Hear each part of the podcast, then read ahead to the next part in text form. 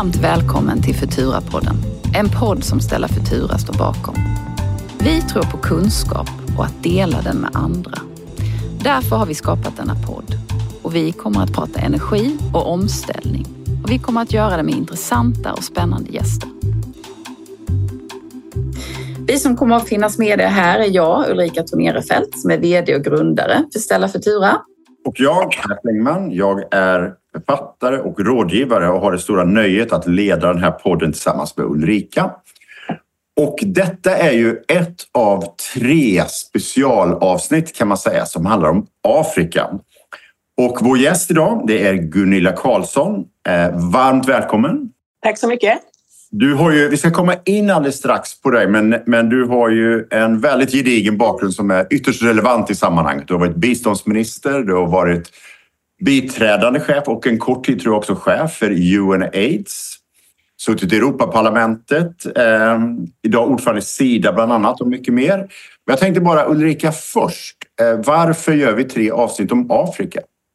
Och först vill jag ju säga att Gunilla är en drömgäst här med tanke på hennes gedigna bakgrund så att det ska bli superintressant att dyka ner i de här ämnena. Eh, anledningen till att vi pratar Afrika det är ju faktiskt så att Stellas resa började i Afrika. Eh, vi började bygga hela vår verksamhet där, även om vi nu också jobbar med batteriintegration i Sverige. Men nu har ju Stella Futura knoppat av sin Afrikadel och bildat bolaget Infrafutura. Och det Infrafutura gör och har gjort från start är att försöka knäcka den gordiska knuten kring att etablera långsiktigt hållbara finansieringsmodeller för att eh, accelerera den gröna omställningen i Afrika och framför allt då genom installation av sol och batteri på industrier och något just som jag brinner mycket för, eh, sjukhus och vårdinrättningar. Så att det är bakgrunden kan man säga. Mm.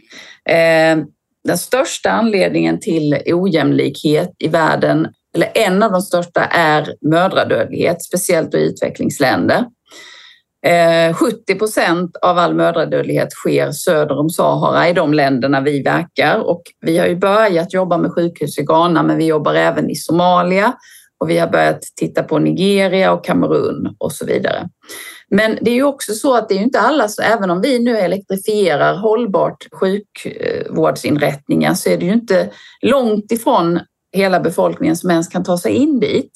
Utan mycket sjukvård sker ju fortfarande på landsbygden långt ifrån vårdcentraler och sjukhus. Och då initierade vi ett samarbete med Cake i början av 2023 ehm, där våra sjukhus blir ju naturliga laddningspunkter till deras elhojar. De hojarna som eh, nu finns eh, på våra sjukhus. Så det är inte bara transport av personal ut på landsbygden från sjukhusen utan man kan också skapa den här viktiga kylkedjan för blod, vaccin och medicin. För att det som man dör oftast av, speciellt vid förlossningar, det är att helt friska kvinnor förblöder eller att de får infektioner några veckor efter förlossningen och får helt enkelt inte behandling för det. Så att det handlar om att ta eh, kvalitetssjukvård längre ut på landsbygden också, inte bara på sjukhus och vårdinrättningar.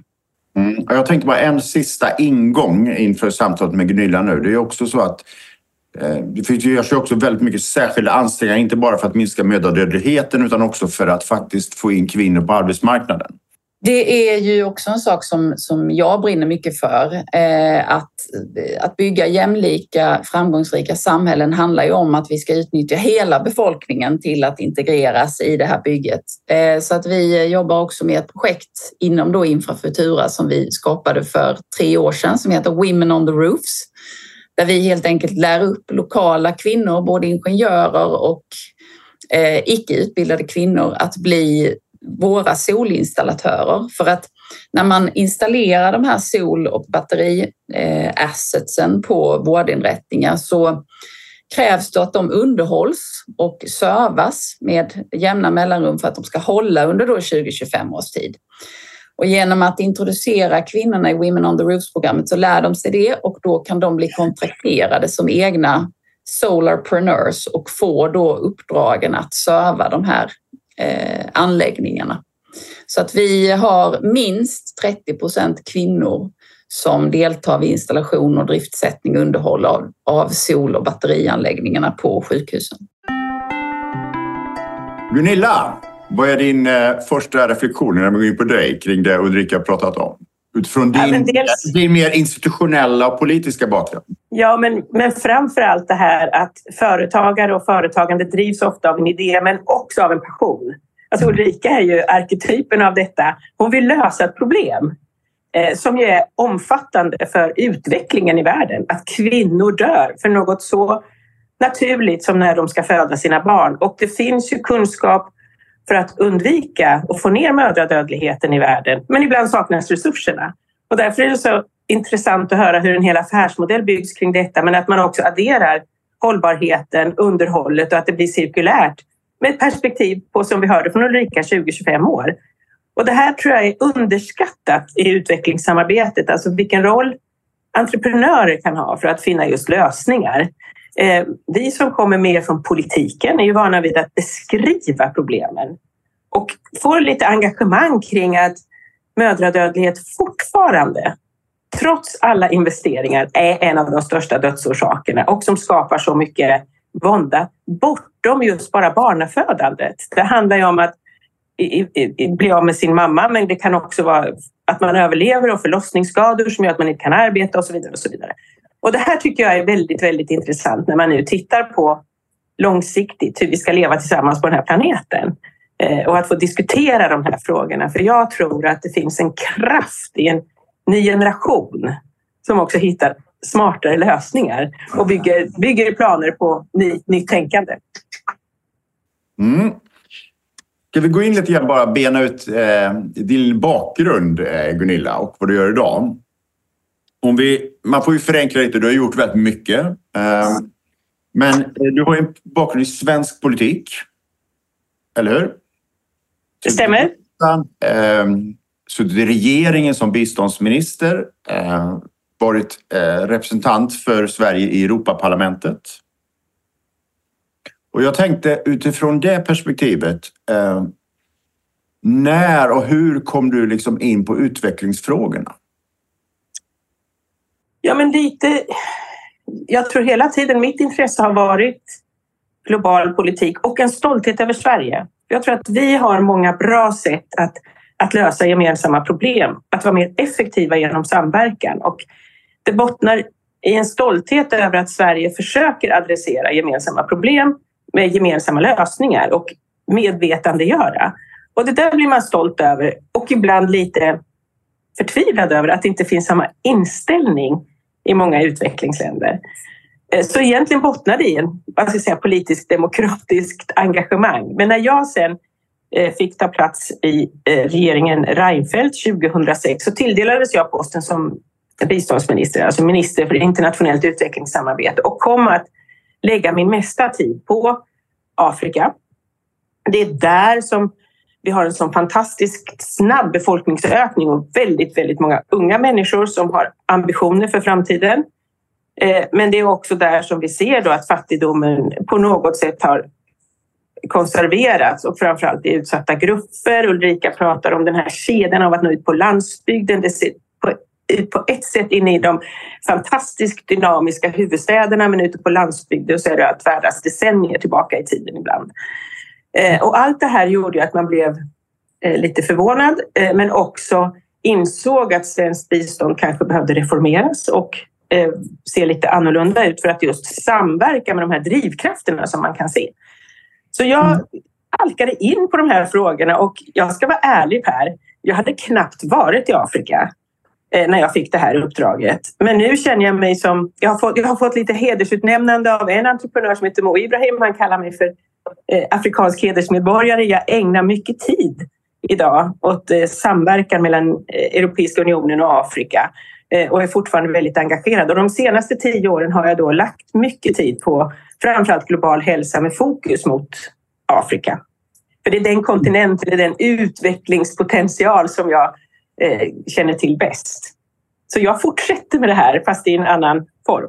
Ja, men jag tänker så här, om du säger så här, du blev tilldelad eh, rollen som biståndsminister. Du kände att, och jag, jag minns ju det här väldigt väl, att det finns ett stort behov att reformera biståndet eh, på flera olika sätt. Det var ju transparens men också hur man arbetar. Två frågor då egentligen. Det ena är, är detta en rörelse som du ser också i andra länder än Sverige? Är det liksom en internationell rörelse?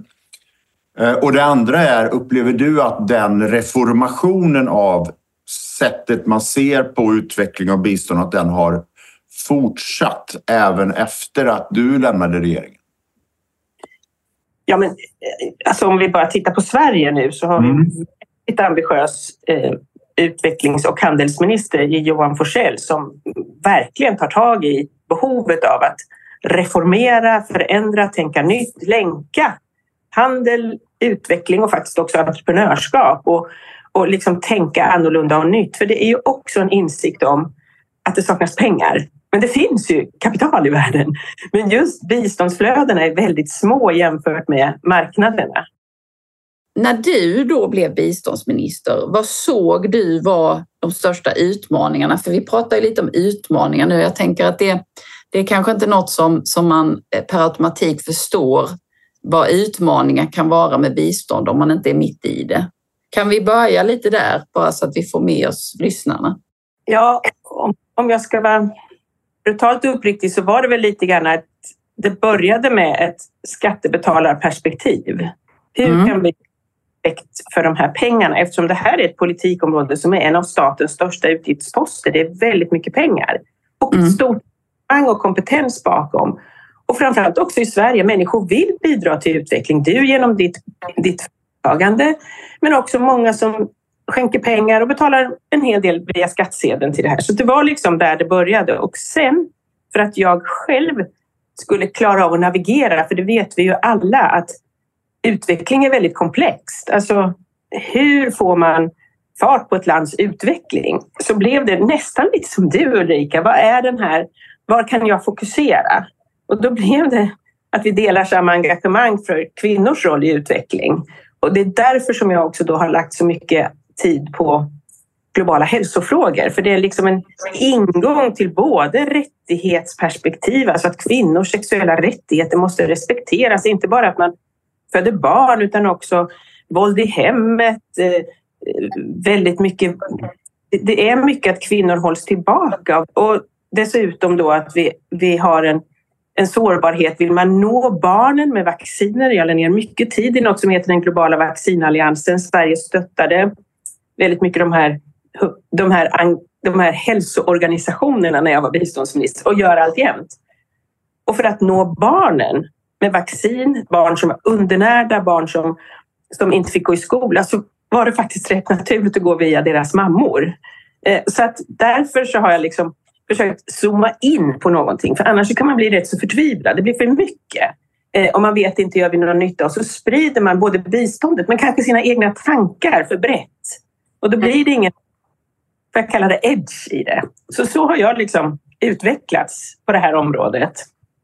Eh, och sen är det då rent allmänt till lyssnarna kan vi säga att det är Sida som myndighet hanterar 28 miljarder kronor per år för att göra kloka investeringar. Och svenskt bistånd blir dubbelt så stort för vi stöttar då internationella organisationer. Så det är väldigt mycket pengar. Och det är rätt så komplicerat att också vara givare.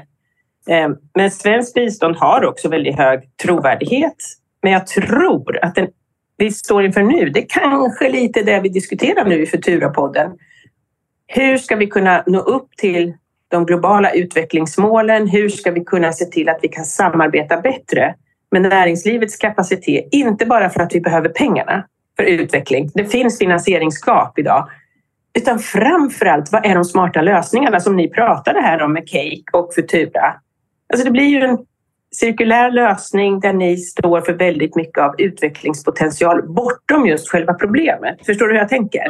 Och det där tror jag man behöver näringslivet, innovatörer och andra för, för att få mer fart på. För att då blir pengarna också mer hållbara. Annars så blir det bara hjälp till självhjälp. Precis, och, och, kapital är ju väldigt fokusintensivt. Har du fokus på någonting och verkligen tydligt kan uttala vad det är du vill göra, alltså det är lite det du är inne på, att du försökte liksom hitta, hitta ett fokus kring vart man skulle börja jobba då kan jag tänka mig också att det blir lättare att, att börja fundera kring mer innovativa sätt kanske att använda bistånd. Om man nu får göra det, för det är lite det vi är inne på. Hur, hur kan man använda bistånd, inte bara som ett pengaflöde som forsar in i olika projekt och så vet man inte hur länge det finns och sådär, utan att man kan kombinera det med marknadsekonomiska verktyg så att, att man liksom får synergier som gör att biståndet ger ännu mer nytta. Är det, är det någonting som, som man jobbar med också inom de här biståndsorganisationerna? Du formulerar otroligt elegant det som är den stora utmaningen idag för, får man säga, det statliga biståndet som har ambitioner, kompetens, strukturer, fakta. Med då, hur ska den här statliga strukturen som är väldigt hårt reglerad kombineras med företagandet där du och ditt team relativt snabbt kan fatta beslut, bestämma sig för att ta risk och göra spännande förslag, innovationer, lösningar på problemen. Det här är nu utmaningen. Hur ska de här olika strukturerna kunna jobba tillsammans på ett för faktiskt skattebetalarna och det offentliga väldigt trovärdigt sätt så att vi inte uppfattas att vi subventionerar företag utan tvärtom. Och samtidigt måste ju företagen känna att det är värt att lägga tid på de här byråkratiska processerna, de här komplexa beslutssystemen och alla papper som ska bort och fram och att det är svårt att få fram ett beslut. Så det, är liksom, men det är ett jättespännande skede och jag tror att Sverige har unika förutsättningar här. Jag tror vi har ett generellt sett ett näringsliv som vill göra mer och som också kan förstå den här komplexiteten. Och därför jobbar vi nu inom global hälsa och i Sverige och med life science lite intensivt och försöka liksom, vem vill göra mer? Och då märker jag just det här engagemanget som du vittnar om. Det finns hos så många bolag idag. Det handlar inte bara om att kränga sin produkt. Nej, det handlar om precis det du berättar om. Det omkringliggande samhället, de här kvinnorna och allting annat. Så att jag tycker det är, det är liksom, du formulerar utmaningen vi står inför. Och svaret är, det korta svaret är ja. Det här diskuteras väldigt mycket. Eh, och jag är kanske den då som har hållit på både lite med näringsliv tidigare men också i min roll som jag nu har. Eh, vi lägger mycket tid på att fundera kring hur det här ska se ut och vi har också regeringens uppdrag från Sida att se till att det här börjar hända nu på en ökad skala. Efter din roll som biståndsminister så gick du in i FN-systemet. Kan inte du bara berätta om din roll där, men sen kanske också lite grann om du ser samma tendenser och vilja att hitta de här nya lösningarna också inom det systemet? Jag tror att vi står inför rätt så stora utmaningar i det multilaterala gemensamma beslutsfattarsystemet. Det är lite byggt på gamla strukturer. Det är ogenomträngligt för det är inte så transparent som jag skulle önska att det var. Och det blir då också svårt att utkräva ansvar. Sverige har länge varit en stor givare och mycket aktiv och engagerad. Och för mig då så var det väldigt dubbelt. För att jag hade ett uppdrag att jobba med något som heter UNAIDS. Och ni vet, ni tror att hiv-aids-epidemin är över, men så är det ju inte. Och framförallt Ulrikas stora engagemang, det är unga kvinnor som idag fortfarande smittas för att de inte kan ha säker sex, för att de kanske utnyttjas. Alltså det, det är fortfarande en epidemi i en del länder. Och många lever livslånga liv på fantastiska bromsmediciner så vi räddar ju fler människor idag. Men det är ändå en stor utmaning. Så det här UNAIDS-uppdraget var väldigt spännande och det länkar ju också till andra frågor. Det handlar inte bara om att få tillgång till mediciner utan också anständigt liv, arbete, respekt och allting sånt. Så att jag hade ett fantastiskt roligt uppdrag som fortfarande var väldigt relevant. Men i en jättekoloss som nu försöker skapa förutsättningar för gemensam finansiering. Och då är det många stora bolag i världen som gärna är med och chippar in lite pengar for the good sake. Bra. Men jag tror att det Ulrika och Futura funderar kring det är just hur löser vi ett särskilt problem just här och nu?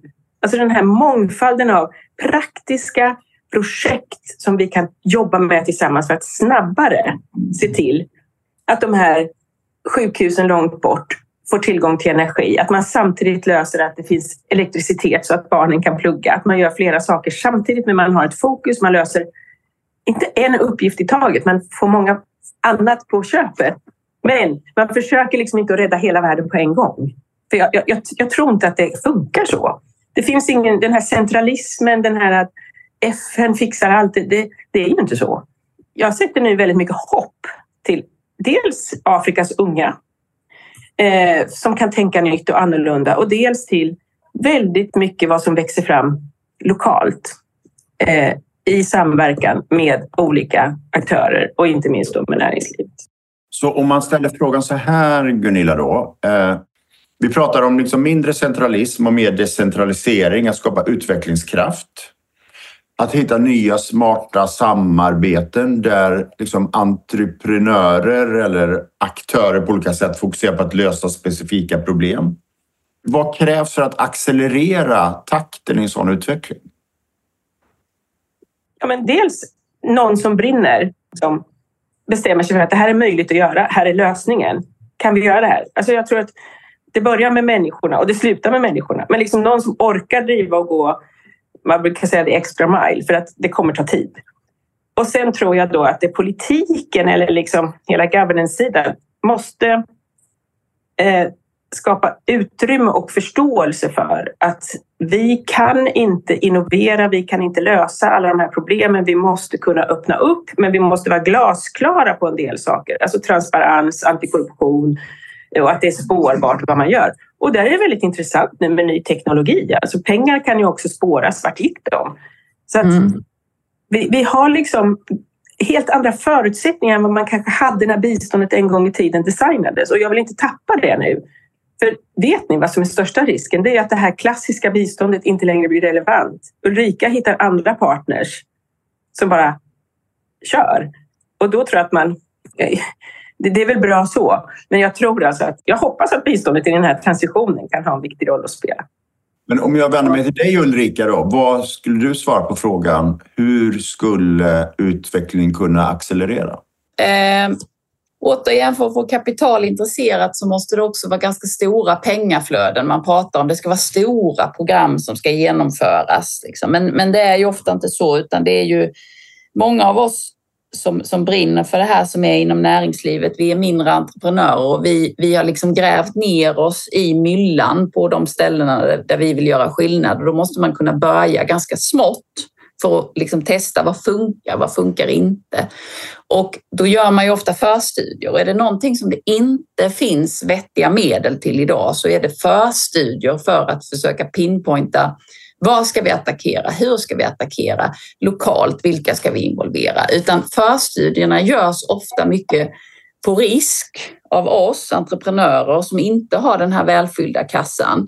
Sen när vi har fört proof in i liksom proof of concept att ja, men det funkar ju faktiskt. De här sjukhusen vill hoppa på det här nu för nu har vi visat att vi kan sänka deras energikostnader med 40 procent och dessutom visa att de då har reliable, alltså tillförlitlig energi. Då poppar ju alla de här så kallade impactfonderna upp och säger att ja, men det här kan vi vara med på om vi får en ROI på 12 procent. Ja, men det kan ni inte få för det är alldeles för mycket avkastning som ni har krav på. Så att jag skulle ju gärna vilja se någon typ av grant, bistånd som kunde vara med oss i det här tidiga skedet. Vi har också pratat mycket med eh, filantropienheter på banker till exempel, där man skulle vilja att Istället för att filantroper bara ger bort pengar så skulle man kunna jobba med bankgarantier där vi får låna pengar väldigt billigt för att genomföra de här förstudierna och om förstudierna visar sig att det, det, det funkade inte att jobba på det här sättet så efterskänks de som vanlig filantropi. Och funkar det så får ju de ju avkastning på sina pengar, 3-4 procent eller något. Så att jag tror att det är mycket det här initiala arbetet i det lilla som skulle kunna vara otroligt behjälpligt. För det finns väldigt många entreprenörer där ute som jag också träffar. De håller på med allt från soldrivna vattenpumpar och de, det är vi som jobbar med sjukhus och det är bevattningsuppfinningar som man skulle kunna arbeta med ute på landsbygden och sådär. Som verkligen gör enorm skillnad att börja bygga från grunden. Eh, så det är väl mina tankar. Mm. Ja, det är du, du är ju pang på det och just det här, alltså det ni har gjort nu, det är ju just också i det skedet där biståndet behöver hållbarheten som finns i näringslivet. Just när man ska skala upp, när man kanske ska kopiera, när man ska liksom utöka det här för att en vanlig entreprenör kanske är rätt så nöjd med att etablera en, en, en produkt, en affärslösning och få sälja den men orkar inte göra samma resa i som man har kanske gjort i ert fall i Ghana, i Mosambik och så vidare. Och så vidare. Alltså, det, det, blir för mycket. Och här tror jag att ett problem vi har i biståndet är att det finns nog pengar för de här storskaliga lösningarna. Alltså I ditt område, energilösningar, Världsbanken är jättebra, men det är väldigt, väldigt stora projekt och det kräver då en enorm uthållighet. Och det är där då som Sida är rätt så smart tycker jag, för att en av de grejer som lever kvar sedan min tid, det är dels transparens i biståndet, men en annan sak är då användandet av eh, krediter och garantier. Och det är precis det du pratar om. Alltså Sidas garantiportfölj har växt explosionsartat just för att man tror på något, går in och bedömer det. Man tar hela risken för att se till att det här får testas. Och många gånger så är det ju så att i och med att ett, ett, ett klokt företag är med så tar man ju inte överdrivna risker. Så de här garantierna som ställs ut har ju många gånger inte, inte behövt materialiseras och så har man fortsatt att ställa ut nya och nya garantier. Och det här tycker jag är ett supersmart instrument för att komma till rätta just med det du säger. Yep. Nu har ju vi inte fått åtnjuta Sidas garantier för att vi började i Ghana men det, och, och, Sida har ju inte det som target country. Men det, det, är ju en annan eh, dialog. Men jag är helt enig att det finns ju anledningar till varför Sida har valt att att rikta sitt bistånd mot vissa länder. Så det, var bara, det, det råkade bli så att vi var i ett icke-Sidaland. Men jag, jag är enig, eh, de garantiinstrumenten är väldigt, väldigt viktiga. Mm. Sen tänker jag också som du sa med filantroper. Jag, jag har jobbat då, eftersom jag är globala hälsoområdet, mycket med Bill och Melinda Gates stiftelse. De, de är ju rätt så innovativa. De jobbar väldigt mycket med så kallade challenges. Alltså den här uppgiften ska lösas. Hur kan vi göra? Går då liksom olika, olika organisationer att jobba ihop, alltså i partnerskap.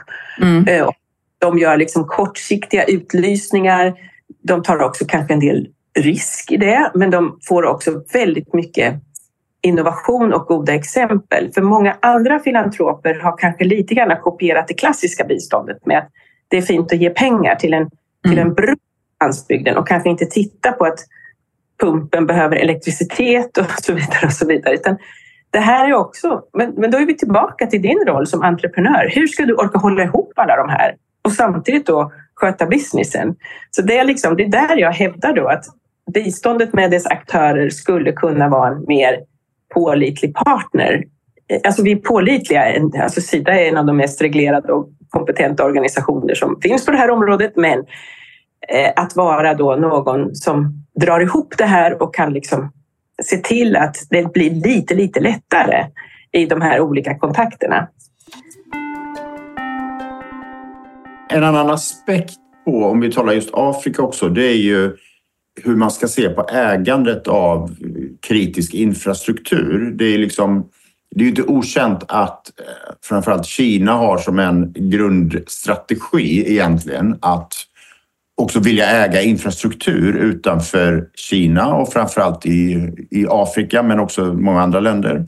För vi pratar om decentralisering men det som också händer är ju att de decentraliserade energisystemen blir ju väldigt kritiska och säkerhetspolitiskt relevanta, både ägandet och teknologin. Mm. Hur ser du på det Gunilla? Det är en fråga som finns här, det är en fråga som finns i Afrika, det är en fråga som finns överallt. Ja, och den är ju för en del kan det till och med bli en intäkt till att vi behöver inte hålla på mer med Afrika eller att det är redan kört. Jag, jag tror inget kan vara mer felaktigt. Men som vanligt Per så kommer du med lite geostrategiska korrekta iakttagelser från verkligheten. Det här är någonting vi behöver förhålla oss till. Eh, hur skapar man på något sätt resiliens mot det här? För, för Kina har ju varit väldigt duktiga kring hamnar, kritisk infrastruktur, stora infrastrukturprojekt. Kan man då ha local energilagring, eh, local eh, capacity, så får man ju också en förmåga att få motståndskraft hos människor. De liksom inte vill ha storskaligt centralisering och just ideologiskt någon annan som bestämmer. Svenskt bistånd jobbar mycket med empowerment, alltså stärka människors egen förmåga. Och där tror jag också liksom att ägande och rättigheter över sin egen egendom och tillgänglighet får då en helt annan innebörd när man jämför med en kommunistisk stat. Och, och det här också som gör att om vi vill stärka lokalsamhällen men också människor så blir äganderätten också ett centralt begrepp i det här. Kanske ur ett geostrategiskt perspektiv. Jag vet inte Ulrika, du har ju Ja, men det, är, det är precis så. Jag tycker det är en jätteviktig punkt att, att stärka människor för att det här handlar också om utbildning. Det är nog mer penetration av eh, Kina och andra diktaturer i östra Afrika. Om man tittar på eh, till exempel Somalia och Djibouti så ägs ju i princip alla hamnarna där av, är det inte Kina så är det Förenade Arabemiraten eller Turkiet till viss del. Eh, och Djibouti till exempel är ju ett land som är, ligger väldigt strategiskt placerat. Ehm, det, har ju, det är ett litet land, har en eh, mycket åtråvärd kuststräcka och det går en, en motorväg genom hela Djibouti till Etiopien. Och där har ju också Kina då eh, välvilligt etablerat hela den här motorvägen och sen i kontrakten helt enkelt skrivit in att om inte de här avbetalningarna på det här arbetet betalas i tid så kommer vi så småningom att sätta upp vägtullar här. Och det har jag pratat med folk i, i Djiboutis regering om och de sa att men vi, vi behövde göra det här och vi, de var i ett läge där det var tvunget och det fanns liksom okunskap kring eh, de här kontraktuella modellerna och sådär. Men det jag märker i, Östra, eller i Västafrika där vi är, är ju att det finns en enorm skepsis mot också oss i västvärlden eftersom man har gått på de här minorna. Eh, vi har en väldigt fin fördel att vi är från Norden för att vi uppfattas som mycket mer pålitliga och jag tror också att det är alltså det fina arbetet Sida gör i Afrika och, och svenskar överlag har lagt en fin grund till att, att eh, oss litar man på på ett annat sätt och det gäller ju att förvalta det här verkligen. Och det är det vi försöker jobba jättemycket med, att jobba med lokal befolkning och lokalt ägande och så vidare. Ehm, så att, att verkligen tro på människorna och empower dem eh, och kunskap är superviktigt. Tack för de snälla orden. Jag tror du har helt rätt faktiskt, att vi har ett visst, visst försprång. Vi har en trovärdighet i en, i en del sektorer, bland en del människor. Vi har förväntan på oss också att kunna leverera ja. det här. Människor vill inte ha bistånd och bidrag. Människor vill ha arbete, utvecklingskapacitet, investeringar.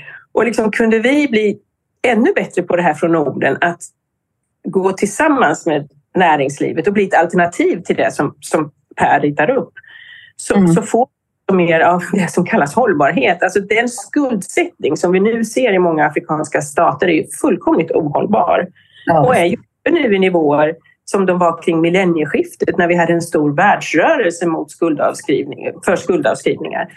Så att det är väldigt oroligt idag. Det ska man väl också, jag menar du har valt Ghana, fint, enkelt så. Men du nämner också Somalia, Djibouti. Det ser olika ut i olika delar av Afrika, det kanske vi också ska säga i den här podden. Vi kan ju inte prata om ett Europa, vi pratar om ett gemensamt EU, ja, men Europa är ju mångfald. Eh, och det är precis likadant i Afrika.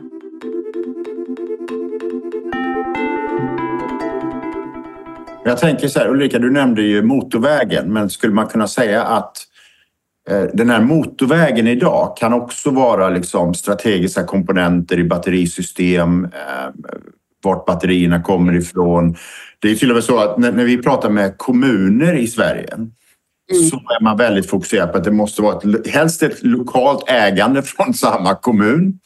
Men, men det ska helst också vara europeiska batterisystem, europeiska komponenter. Och det väcker ju en annan fråga, nämligen att vi måste i vår del av världen ha tillräckligt, tillräckligt snabb innovation och utvecklingskraft på och produktion när det gäller batterier, system och så vidare.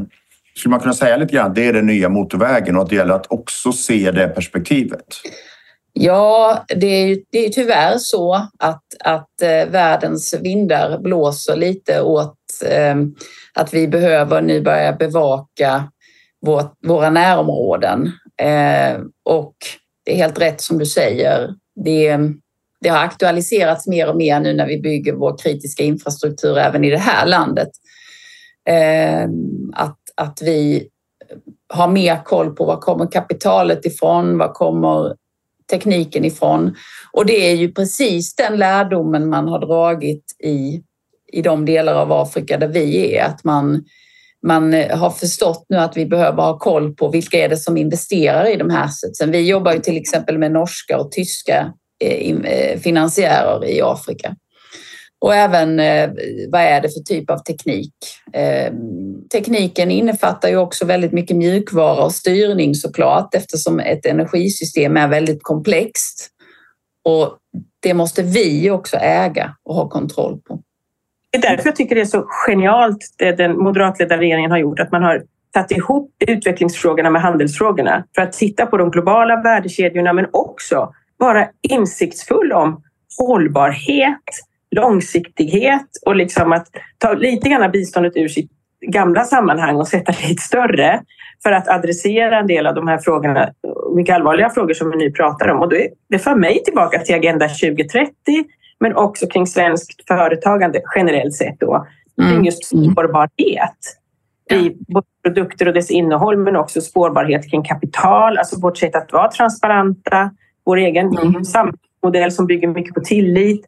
Vi har ju någonting att komma med där och därför tror jag också att vi har, hoppas jag, hyggliga förutsättningar att kunna se till att näringsliv och bistånd kan jobba mer tillsammans. Just tack vare den här bilden som, som Ulrika målar upp.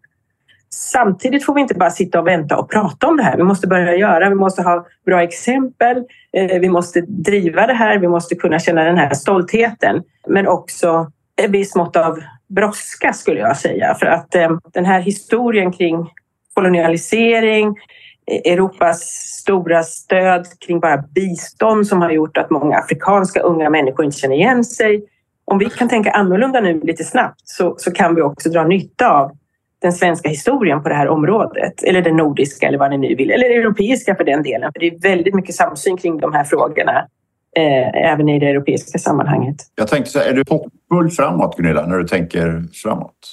Men jag tycker, Ulrika berättade och jag tycker att din fråga leder också in på det här att det är en helt ny värld. Alltså vi tittar mer på närområdet. Vi är kanske inte fullt lika naiva. För ibland kan en hoppfull människa beskrivas som naiv.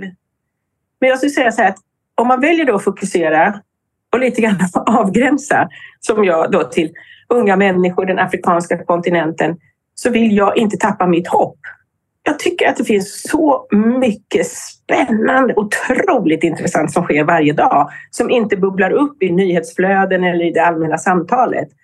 Och det ger mig väldigt stor hoppfullhet kring, kring just att vi kan göra det här tillsammans. Så jag, jag är både hoppfull och faktiskt tydligt entusiastisk också. Och det är därför jag lägger så mycket tid kring de här frågorna. Så här, vi ställer ju tre frågor till alla våra gäster. Eh, tre likadana frågor, så jag tänkte ställa dem till dig också. Den första är, vilket är ditt favoritenergislag? Oj, ja, men det som först kommer liksom i min, min hjärna, det är ju efter en, en helg faktiskt där jag vandrat lite i Alperna. Vattnet bara porlar. Man går förbi gamla möllor och liksom kvarnar där man har använt vattenkraften och så tänker jag också på svensk historia med liksom vår elektrifiering. Mycket tråkigt kring utbyggnad av älvar men vattenkraften har varit också rätt så lokal. Så att det är det som kanske kommer först eh, i tanken. Nu vet jag att ni ägnar er väldigt mycket åt solenergi som är det nya, moderna. Eh, och naturligtvis så, så känns det väldigt intressant och lockande, inte minst när man också pratar om Afrika och värme och sol. Ja, och nästa kan vara en fråga som är lite svår, men eh, när det gäller själva energisystemet och energi, så där, finns det något land där du tror att Sverige kan lära? Ja, men jag tror...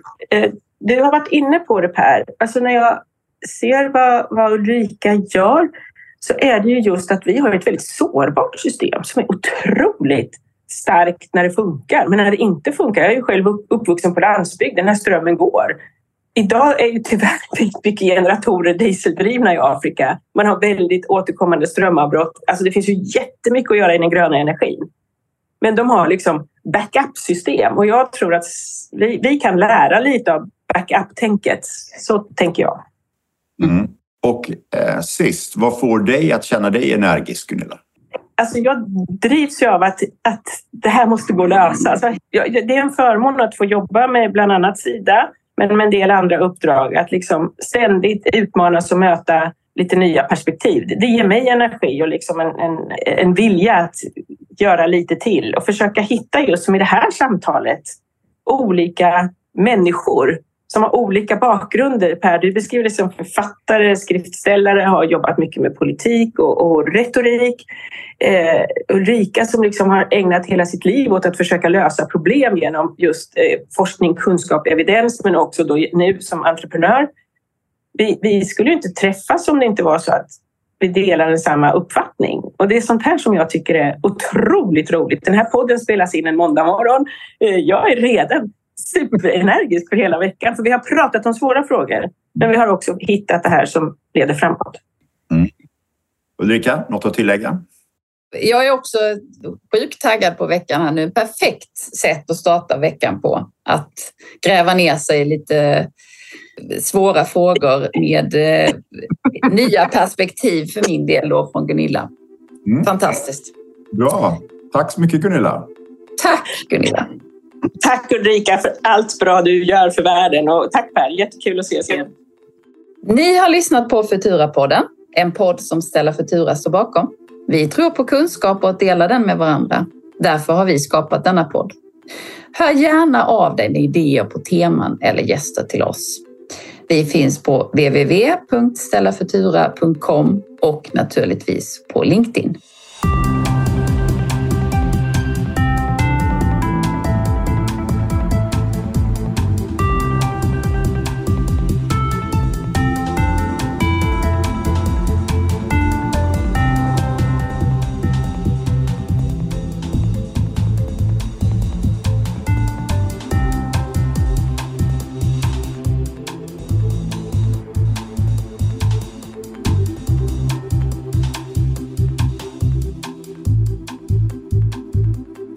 Det här programmet görs på Beppo. Beppo.